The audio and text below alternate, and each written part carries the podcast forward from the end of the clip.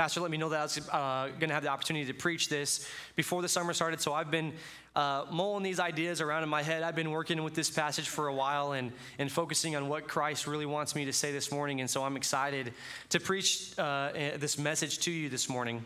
Now, there's a lot to, that's going to go into this. This is, this is a lot of verses. This is 11 verses. And so there's a lot that's going to go into this morning's message. And so I want you to hang in there with me as we, as we process through this. We're going to go through uh, this verse by verse. And in your bulletin, there's a handout uh, that will have bullet points that you can follow along with. And then in between, uh, there's some just some lines for you to, to jot down your own notes. Uh, your own word from the Lord. I hope that the Holy Spirit is speaking to you this morning and uh, gives you some of your own side notes as you uh, as you follow along.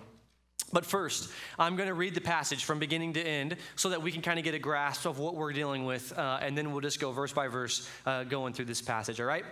So, this is John chapter 15, verses 1 through 11, and this is in the New Living Translation. It says, This is Jesus. He says, I am the true grapevine, and my Father is the gardener. He cuts off every branch of mine that does not produce fruit, and he prunes the branches that do bear fruit so that they will produce even more.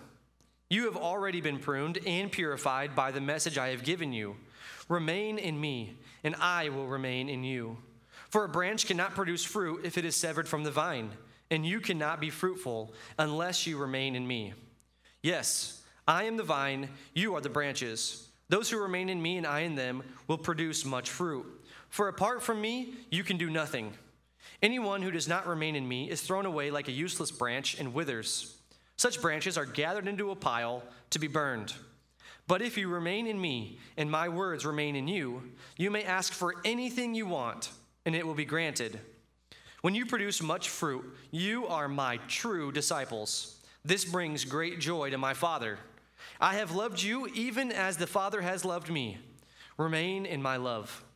When you obey my commands, you remain in my love, just as I obey my Father's commandments and remain in his love.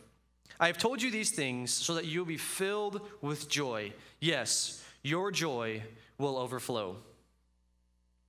Verse 1 I am the true grapevine, and my Father is the gardener.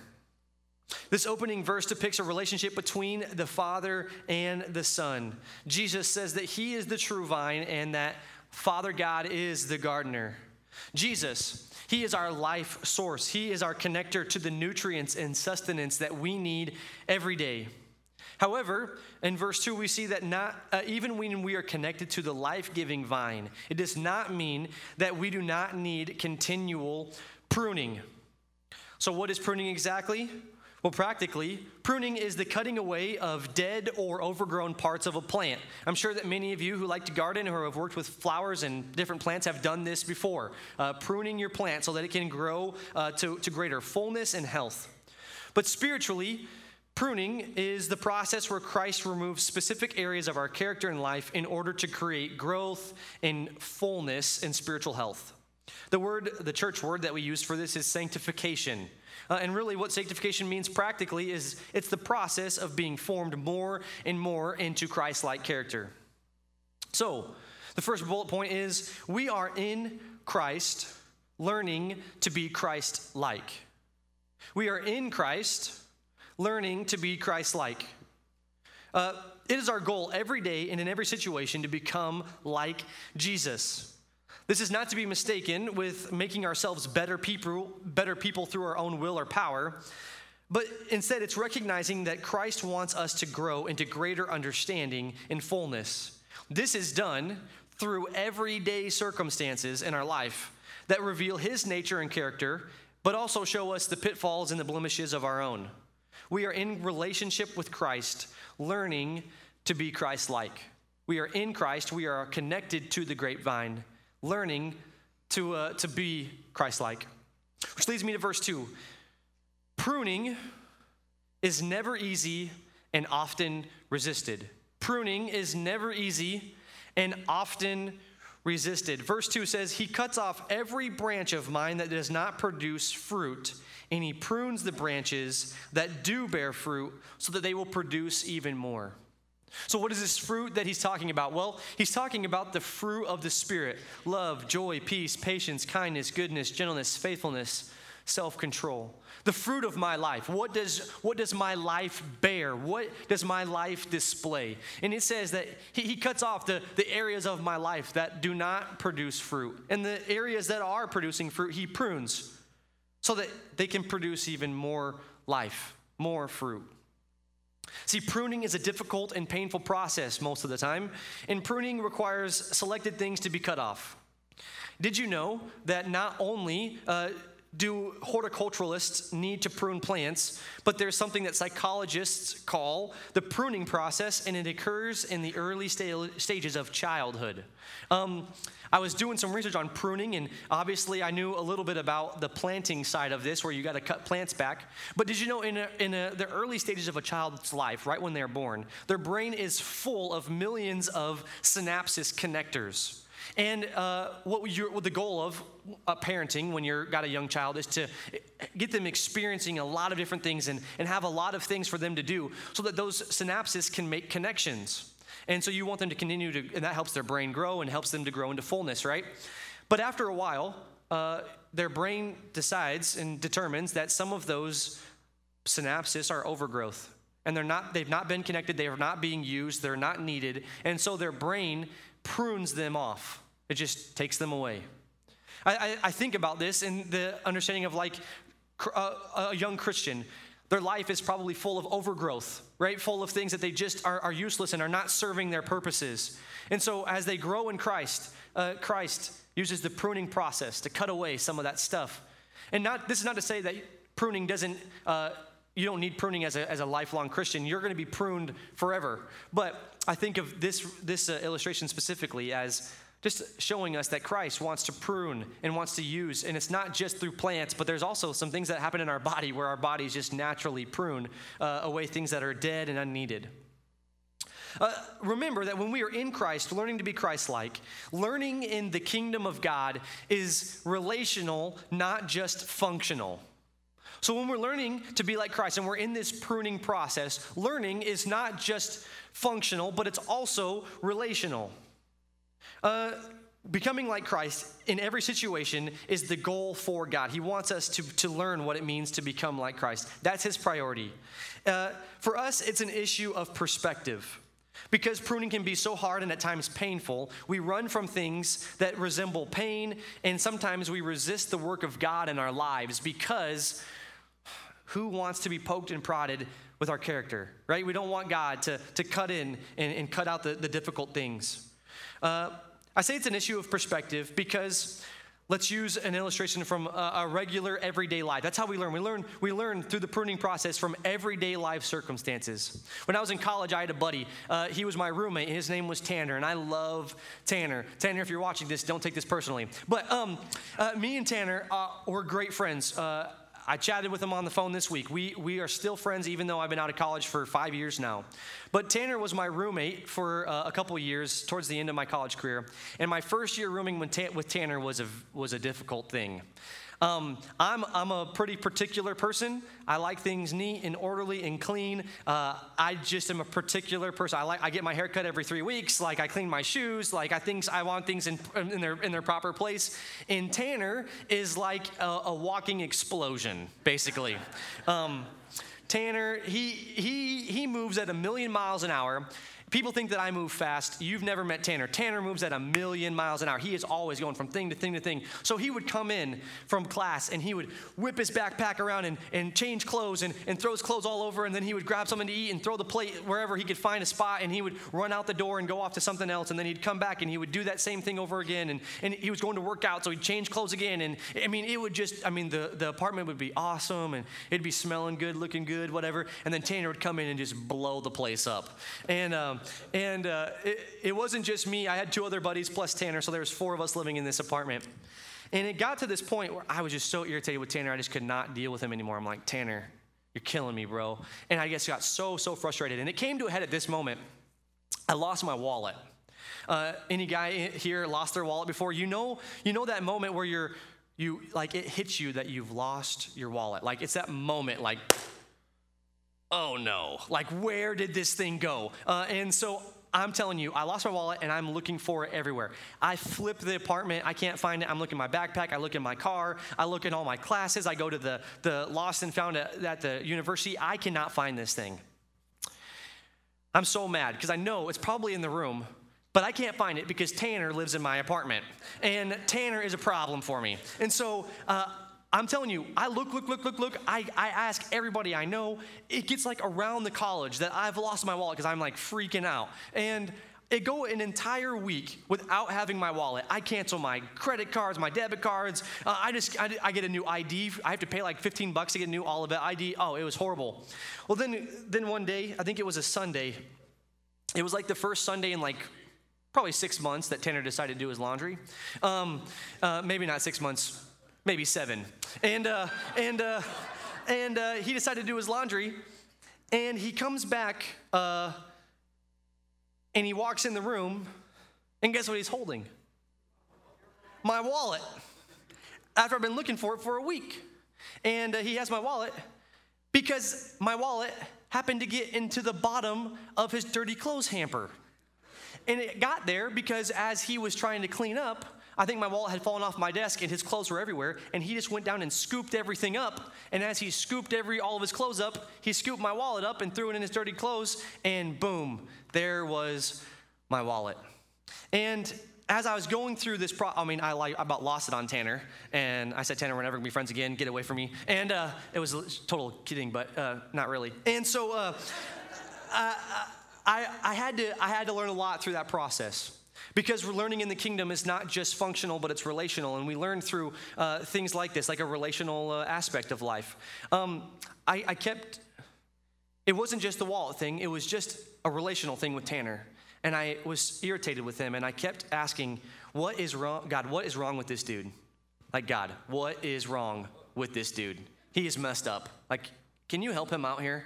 And what I started to learn was that it wasn't that something was wrong with Tanner, but that I was missing something. And Christ wanted to show me what I was missing through my relationship with Tanner. Remember that when we're in Christ, learning to be Christ like, that it's relational. Um, when you have that person in your life that just rubs you the wrong way, that you struggle to get along with, that you just can't seem to find personality that clicks, uh, you can have one perspective that prays to God for him to be removed or that situation to be removed out of your life. God, get this guy away from me, get this person away from me. We just, we just don't work together. He rubs me the wrong way, she rubs me the wrong way. We just don't work together. But there's another perspective. And that other, that other perspective from the same, about the same situation looks at it and it starts to begin a dialogue with God about how they can learn and grow from the struggle that they're encountering. One says, God, remove this problem, get it away from me. The other one says, God, I'm encountering this problem. How is it that you're wanting to use this for my growth? How are you wanting to use this to better me? So here's the thing about the obstacles in our lives. If all you want from the trials and hardships in your life is for them to be resolved, the resolution of your circumstances then is a functional way of learning. You are simply looking for a functional resolution to your issues so that you can kind of go on your merry little way. If you are not really focused on becoming like Jesus, then you'll have to go through those same trials again and again. Because God wants you to learn something through that thing. And if all you want to do is find the resolution, then God can give you that resolution, but you're going to have to go through that same issue again because you didn't learn what you needed to the first time. And so, if we're just not focused, if we're not focused on becoming like Jesus, we're going to have to go through that trial over and over. And this is because Christ wants you to grow through and during the pruning process. But oftentimes, pruning is difficult. If we don't learn what He wants us to learn, uh, because we just want a quick and easy resolution, the problems we're facing, what we've what was happened is we've completely missed the point of that hardship. We've completely missed the point of that trial, which was, I want you to grow. See, Josh, there's nothing wrong with Tanner. You're missing something. You're missing some patience. You're missing some kindness. You're missing some goodness, some gentleness, because you always respond to Tanner harshly. You're, you're missing some self control because you want to lose it. See, you're missing some things, Josh. It's not that Tanner has a problem, it's that you're missing something. And I want to show you what you're missing, but you got to go through this process. You got to go through the pruning process. Everything, uh, Jesus, becoming like Jesus is everything to God and everything for the life of a Christian. When you learn to be like Him, your situations and your circumstances serve your growth and serve your life instead of bring you down. The Father's passion for making you like Jesus is a critical part of your identity in Him and His presence in you. As we pursue God using our life situations, the vision of our life begins to unfold. For instance, when you're in a relational difficulty, like I just re- referenced, um, typically it's about developing a fruit of the Spirit in you. So you could feel that this relationship difficulty is an obstacle to your life and growth. But what? What if it's actually there in your life to create a scenario where you're able to break out of one area in your spiritual walk and move to a new one? Where this hardship is not just something that's trying to beat you down, but just say a, a way that God's saying, hey, I want to move you to another level. But you got to go through this. There's the flip side to not learning what Christ is trying to teach you through the pruning process. And that is if we're just praying for the resolutions of our problems and not about what Christ wants to teach us, then when our problems are not resolved the way we want them to, or they're not resolved in the timely manner that we see fit, then what happens? We start to get angry with God. We start to turn on God.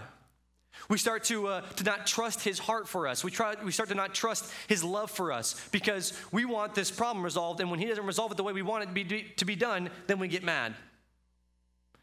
But that doesn't ever occur when we have a problem and we're looking, God, I, well, how do you want me to grow? How do you want me to, how do you want me to mature through this? In, sim, uh, in similar life situations as the one I referenced, God says that in order for you to go where I want to take you next spiritually, you're going to have to learn about this fruit of the Spirit, whether that's faithfulness or gentleness or self control, whatever it is. You're going to have to learn the beauty of it, how it works. You're going to have to learn that the enemy is most afraid of you becoming patient or steadfast. He's, he's most afraid of you learning how to, uh, to, to navigate these waters. He hates those people that are bearing fruit of the Spirit. And when you know that Christ is trying to produce the fruit of your life through the, the difficult circumstances of your life, you're able to switch your perspective and start to, uh, to, to have a greater desire to grow and learn from the hardship and trust God to an even, even greater degree. We often can't see the areas of our lives that need to be pruned, and therefore we have to trust the gardener. I think when we encounter difficulties or hardships, one of the first questions we ask is, Why me? Why me? Why now? Why this? Why that? Instead of saying, I trust you, God, to show me what I need. What's missing in my life? How can I grow? So, this next point when difficulties arise, we are sometimes tempted to produce artificial fruit. Verse 3, we're going to read, the, we're going to read this section. It says, You have already been pruned and purified by the message I have given you. Remain in me, and I will remain in you. For a branch cannot produce fruit if it's severed from the vine, and you cannot be fruitful unless you remain in me. Yes, I am the vine, and you are the branches. Those who remain in me and I in them will produce fruit. Apart from me, you can do nothing. Verse 3, it says, You've been pruned and purified by the message I have given you. Now, this is, a, this is obviously Jesus talking to people that already are Christians. And he's saying, hey, if you're a Christian, if you've walked in the faith, even if it's only been a little while, you've started the pruning process. Now, you've been purified through salvation, but you're still going through a pruning process. Now, uh, what happens? Why do we get to this point where we want to start producing artificial fruit? It's this thing that I, I like to call the disappointment gap. It's this gap that's created when what you expect doesn't meet up with reality, when what you've hoped for is not what actually comes to be. When, when what you've prayed for for so long doesn't actually come to fruition, in that gap, disappointment. So when we hope for something and it doesn't come into reality, there's a, there's a gap there, and that gap is the gap of disappointment. And when we get into the gap of disappointment, we start to get um, disobedient, we start to get impatient, we start to get agitated, we start to get irritated, and we start to try to force things. Because there's this gap where expectations are not met with reality, when what we've prayed for isn't what comes to fruition. And so we start to say, we start to, to, to in, that, in that frustration, in that, in that disappointment gap, we start to trust our own hands. We start to say, God, I'm gonna trust my ways and my thoughts above your ways and your thoughts. I'm gonna trust my power and my skills and my gifts over your power and your skill and your gifts. I- am gonna trust me instead of trusting you. And so we start to f- force things. God, I've been praying so long for my finances. I've been praying so long that we would, we would make things work, that you'd give us, but you know what? You're just not coming through. So I'm just gonna get a second job. I know it's gonna kill my family. I'm not gonna be able to spend any time with them, but I'm, I'm just gonna get this job because I, I need this money, and you know I need this money, but, but it's not, it's not coming through. Producing artificial fruit. Instead of sitting and trusting and waiting on the Lord, we decide, mm-mm, I'm gonna produce my own fruit. See, the problem is, uh, anybody ever seen our artificial fruit? Anybody seen that, that, that, that fruit basket full of all the plastic fruit? It may look okay, it may deceive you from a distance, but when you get up close, you know it's not the real thing. I'm not, I'm not up here trying to eat a plastic grape. Um, that is not going to go down well. Uh, and uh, it's going to cause me a lot of problems. In 1 Corinthians chapter 13, verses 9 through 12, it says that our knowledge is partial and incomplete. Uh, it says, even the gift of prophecy reveals only part of the whole picture. But when the time of perfection comes, these partial things will be useless.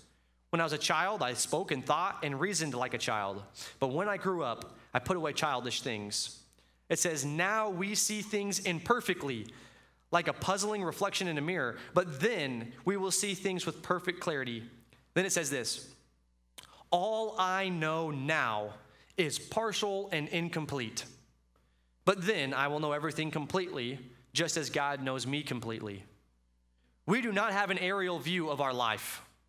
We do not have the drone view. You know, when drones get up in the air and they can take these huge aerial shots of our life. We're on this timeline, but we don't get the whole shot. We only get what's next.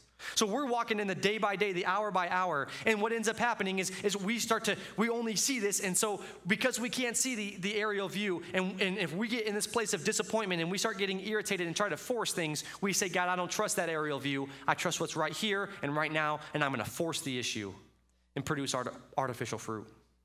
Uh, this, this, this fruit that's not lasting, that's not satisfying, that doesn't fulfill. Yeah, you may get a second job, but you're going to be burned out you're, there's a lot of after effects that come from that artificial fruit.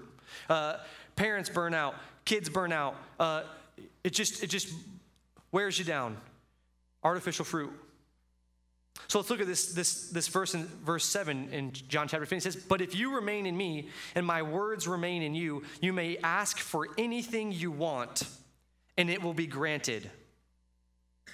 Now, this is a promise from God. Man, who, who in here likes the promises of God? Who, who rests and, and loves to, to read the promises of God? Man, I do too. I, I love this. Now, man, it says, ask anything you want and it will be granted. Like, come on. I can ask for anything, like anything. Like, if I want a thousand bagel bites, like, I can ask for them and I'm gonna get, like, like if I wanna grow to be six five, even though I'm 27 and I'm done growing, like anything I ask for, God, I, it's going to be granted to me? Hmm. Let's read this verse in a different way that may be a little bit more helpful to us. It says this it's the same verse, just read differently. You may ask anything you want, and it will be granted if you remain in me and my words remain in you. You may ask anything that you want, and it will be granted if you remain in me and my words remain in you. It's the exact same verse, just flipped. It's the exact same verse, just flipped, and I think that flip just helps it hit home. See, I, I think we fall in love with the promises of God, but we forget what is before and after the pathway to the promise. We love the promise, but we don't love the pathway to the promise as much right? We love the ask anything and it will be granted, a thousand bagel bites. But then when I have to read the pathway, I have to remain in Christ. His words have to remain in me. I have to produce fruit. I have to show Christ like character. Oh, I don't know if I want that. I just want the genie in the bottle. I just want to be asked for anything and it, be and it to be granted. See, this is the trend. This is the trend for the promises of God in Scripture. This is not just a solo thing. Now, think about this draw near to God, and He will draw near to you. Knock, and the door will be opened. Seek, and you will find. See, there, there's a promise there. There's a promise there, but there's also a pathway. There's also this, this sense of if you will, then God will, right? Uh, if you remain in me and my words remain in you. The pattern's the same. If you will, then God will. So, what is God asking us here? He's asking us to align ourselves with Him. God wants to give you these promises, and He will, but only if you're properly aligned. Without the alignment, Jesus turns into the genie in Aladdin and grants you all the craziest carnal desires that your little brain can think of. God wants to richly bless you. Did you know that the, the, a double portion is the smallest blessing in Scripture? A double portion. That's the smallest blessing that you can receive from God. I love a double portion. Who would not like to go to like a really nice steakhouse and order like a 12 ounce sirloin and they just happen to bring you out two, right? A double portion.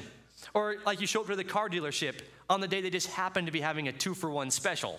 And you can just get two Suburbans for the price of one, right? I mean, that is a double portion. That's who, who doesn't want that, right? You know, my, my favorite version of the double portion is a, a double scoop of ice cream. You know, I love that. Uh, but that's for a different conversation. So, um, what I'm trying to tell you here is that God wants to bless you, but your alignment with His heart and His spirit have to be correct. God has great personal plan for you and for me, but we have to get into alignment with what he's doing. If we are out of alignment, we will start to th- seek things that are temporary, that have an expiration date, that, that, that are not in alignment with what God wants. Our hearts, our wills, our spirit will seek what God wants when we are in alignment with him, and we'll start to seek things that are eternal, things that are everlasting, things that are here and now, but will last on into eternity. We have to be in alignment with what Christ is doing. So, the next point Jesus asks us each day to abide in Him. Jesus asks us each day to abide in Him. So, what is that? So, I, gonna, I want you to, to write that down, but I want you to, this is a critical part of this whole, this whole message. I want you to, to, to, to hone in here. Look at me here. It, listen to this. Your proximity to Christ is so critical.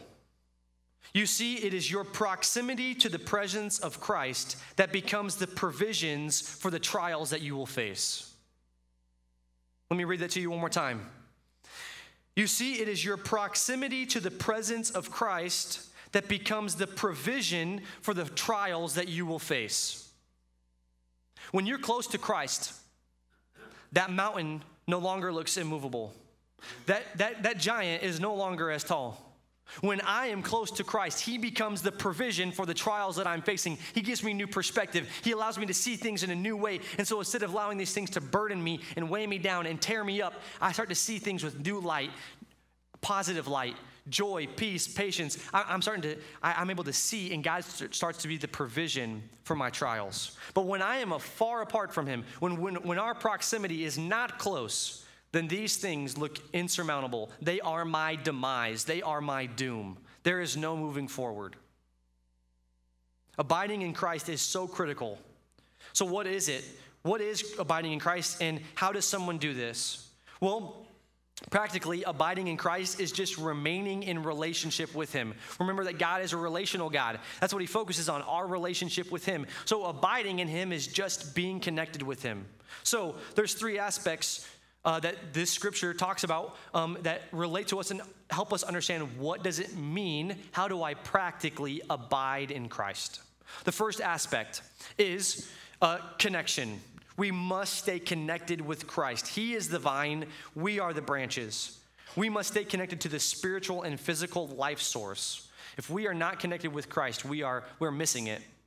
We we must stay connected number two we abide in Christ by depending on Him. There's a dependence factor. Uh, when you have a young child, they want to stay close to you. They want to stay in close relationship with you. Why? Because they depend on you. But as they grow and they become independent, your proximity grows. Christ does not want us to become independent. He says, I need you to be dependent on me. I need you to rely on me. And I know that oftentimes in my life, when I face struggles and I'm facing trials in my life, it is Christ saying, Josh, Josh, come closer. Come closer. You're too far away. We need more intimacy. We need to get closer. I need you to, I need you to draw near to me.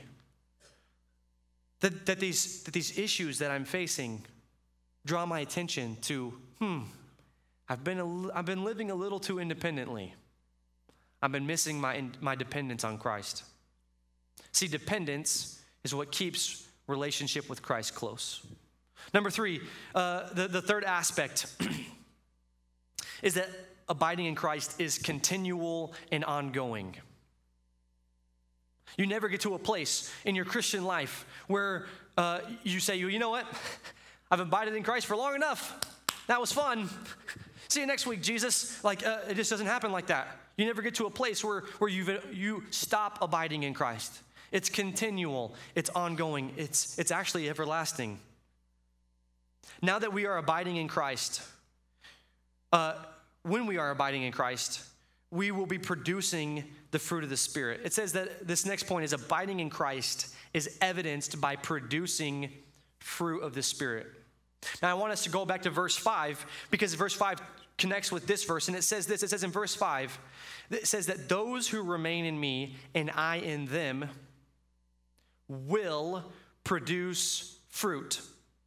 It does not say they might produce fruit. If they feel like it, they'll produce fruit. On a good day, they'll produce fruit. It says that if you are abiding in Christ, if you are remaining in Him and He is remaining in you, that you will produce the fruit of the Spirit. It is not an option. It is not something that just happens sometimes and not other times. It says, if you are abiding in Christ, you will produce fruit. It is a guarantee. Um, but what we have to remember is who is doing the producing? Is it me producing the fruit or is it Christ producing the fruit? So uh, I think sometimes, again, we try to we try to force it. We try to force it, and we get into to uh, I guess community or company where we feel like we've got to act or live or be a certain way, and so we try to kind of fake it and we try to force it. But my, my, suggestion to you is instead of instead of trying to be good, stop trying to be good and allow God to produce goodness in you. Stop trying to be holy, stop trying to be righteous, and allow God to produce goodness and righteousness and holiness in you. When we force it, we're faking it. When we're forcing it, we're producing artificial fruit. People don't want to eat plastic grapes and plastic bananas. They're not interested. Right? Because fake love is no, is no love. Fake joy, fake peace is no peace. Fake kindness, who wants somebody who's only kind to them to their face?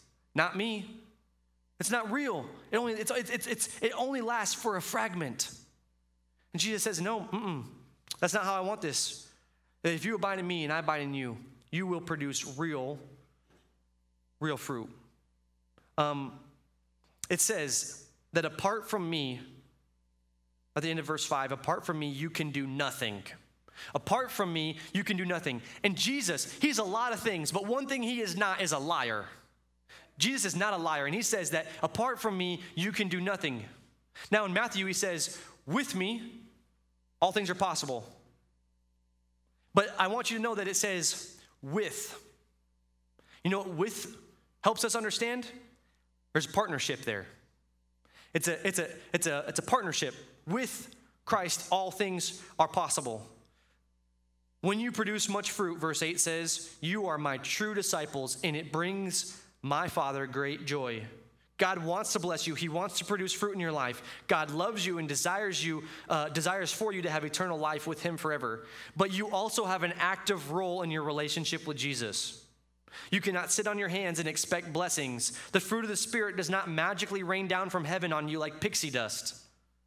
You have a partnership, you have a role to play in your, in your uh, relationship with Christ. And that role is to be open to allow God to move and then be obedient where He needs you to be obedient. It's allowing Christ to move and say, God, I want, I, I want to do your will. I want to do your way. I'm going to be obedient, right? Because this verse says, right? Uh, if when you obey my commands, you remain in my love. It's about being obedient. Apart from, no, apart from me, you can do nothing. So why don't we just stop sometimes, relax, take a deep breath, and trust God? Pray fervently for growth, feverishly and in desperation, and then trust and obey God. We get ahead of the Spirit of God sometimes because we want to see results or we get uncomfortable and impatient in the gap of disappointment. Instead, what we really need to do is sit and trust. Uh, there's this song out right now um, by a guy named Danny Gokey, and it's, uh, it's titled Just Haven't Seen It Yet. And, and the verse uh, and the chorus says, It's like the brightest sunrise waiting on the other side of the darkest night. Don't ever lose hope, hold on, and believe. Maybe you just haven't seen it yet. Don't get impatient. Don't, run, don't rush before the Spirit of God. Trust. Hold on. Hold on to hope and believe that you know what? Maybe your breakthrough is just right around the corner and you can't see it because you don't have the aerial view of life. You don't know what's next. All Christ is asking you is to trust and obey for this moment right here, right now. What can I do to trust and obey God right here, right now? When we start to feel impatient or unsettled, we need to sit and trust. I think of uh, great is thy faithfulness, right? All I hath needed, thy hand hath provided. Man, uh, I even think of the Lord's, the Lord's Prayer. Give us this week our daily bread, give us this year our daily bread, or give us this day our daily bread. Christ wants to fill us to overflowing. That's our last point. Christ wants to fill us to overflowing. I have told you these things, verse 11, so that you will be filled with my joy. Yes, your, your joy will overflow. Joy can be something that eludes us as we go through the ups and downs of life, especially if we are in the process of pruning. If we remember that every situation in our life is designed to help us grow, we will be looking for growth instead of being 100% focused on the pain or the struggle or the grind. Our joy comes when we're able to fully trust the gardener, Jesus when we trust His steady and loving hand to guide us and direct us, to give us all that we need throughout life. Joy is a perspective change, a choice to be made, and a gift from God. It's a perspective change. We got to see things differently. We got to make different choices, but it's also a gift from God. It's all three of those things in one thing. We live in a clash between two kingdoms the kingdom of light and the kingdom of darkness. At some point, we have to decide where do I actually want to be living? What is my actual area code right now? Is it hell on earth area code? Or is it on earth as it is in heaven area code? Allow God to give you the joy that He desires you to have. Do you know someone who just lives with joy? Who's just unmovable, unshakable? They're never unsettled. They can always find the good. They can always see how God's working in every situation. When I was young, I had a lady named Rosie, and she was kind of annoying to me because she was always happy and she was always finding the joy in every situation. And I, I didn't have that yet. And I was like, how is it, how is this lady like this? Can she like chill out for a second? Like, can she not have like one moment of melancholy ever? Like, she's always blessing people on the road. I mean, she'd come out of her house and not yelling people in their cars and praying blessing over them. Like, Rosie, you are nuts. Like, chill, go back in your house, you know? You know, my mom would come pick me up for practice or something outside the house, and I'd be walking out, and my, she'd run over and pray for my mom right there. I'm, I'm like, who is this lady? But you know what? Her husband got really sick, never lost her joy. Things got really bad for her family, never lost her joy. Unshakable. Christ says, If you are my true disciples, I will give you joy. You will have joy. You, we, as the people of God, we should be known for our joy. Do you have joy today? Our lives should be filled with joy. So we're gonna we're just gonna we're gonna sing a re- response song, but I want you to respond personally, individually. I don't know how. Uh, I don't really know what the proper response is for you today. But in a moment, you're going to have the chance to respond. Uh, maybe you need to come.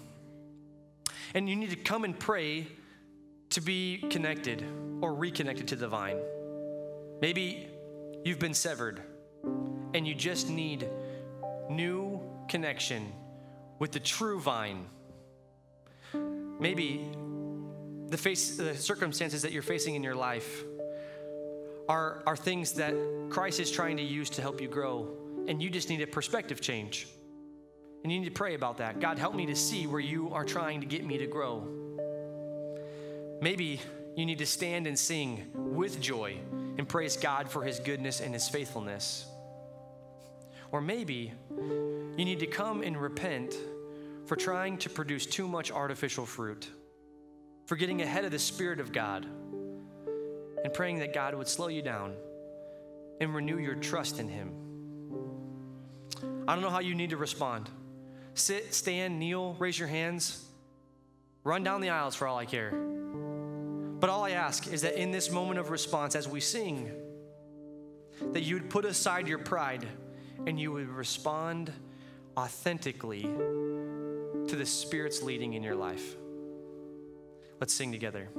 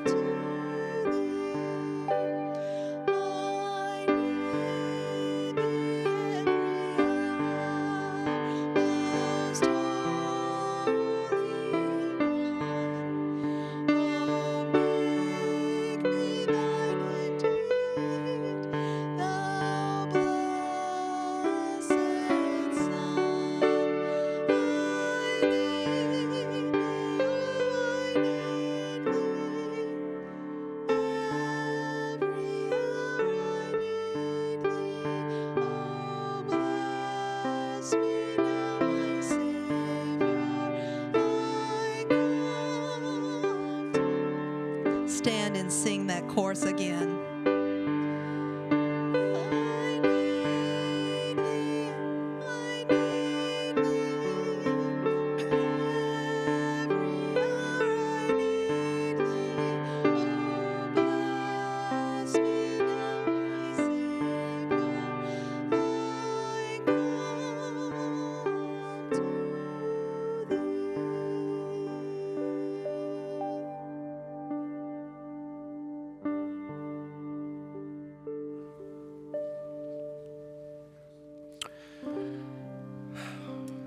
Abide in Him this week. Draw near to Him. Stay connected to the true vine and trust the gardener. Trust our Father as He helps you navigate the situations in your life and the circumstances of your life. Pray for new perspective change. Pray for Christ to renew his spirit in you, to be close to you, and to reveal his love for you. Go in peace this week. Thank you so much for being here. We love you. Have a great week.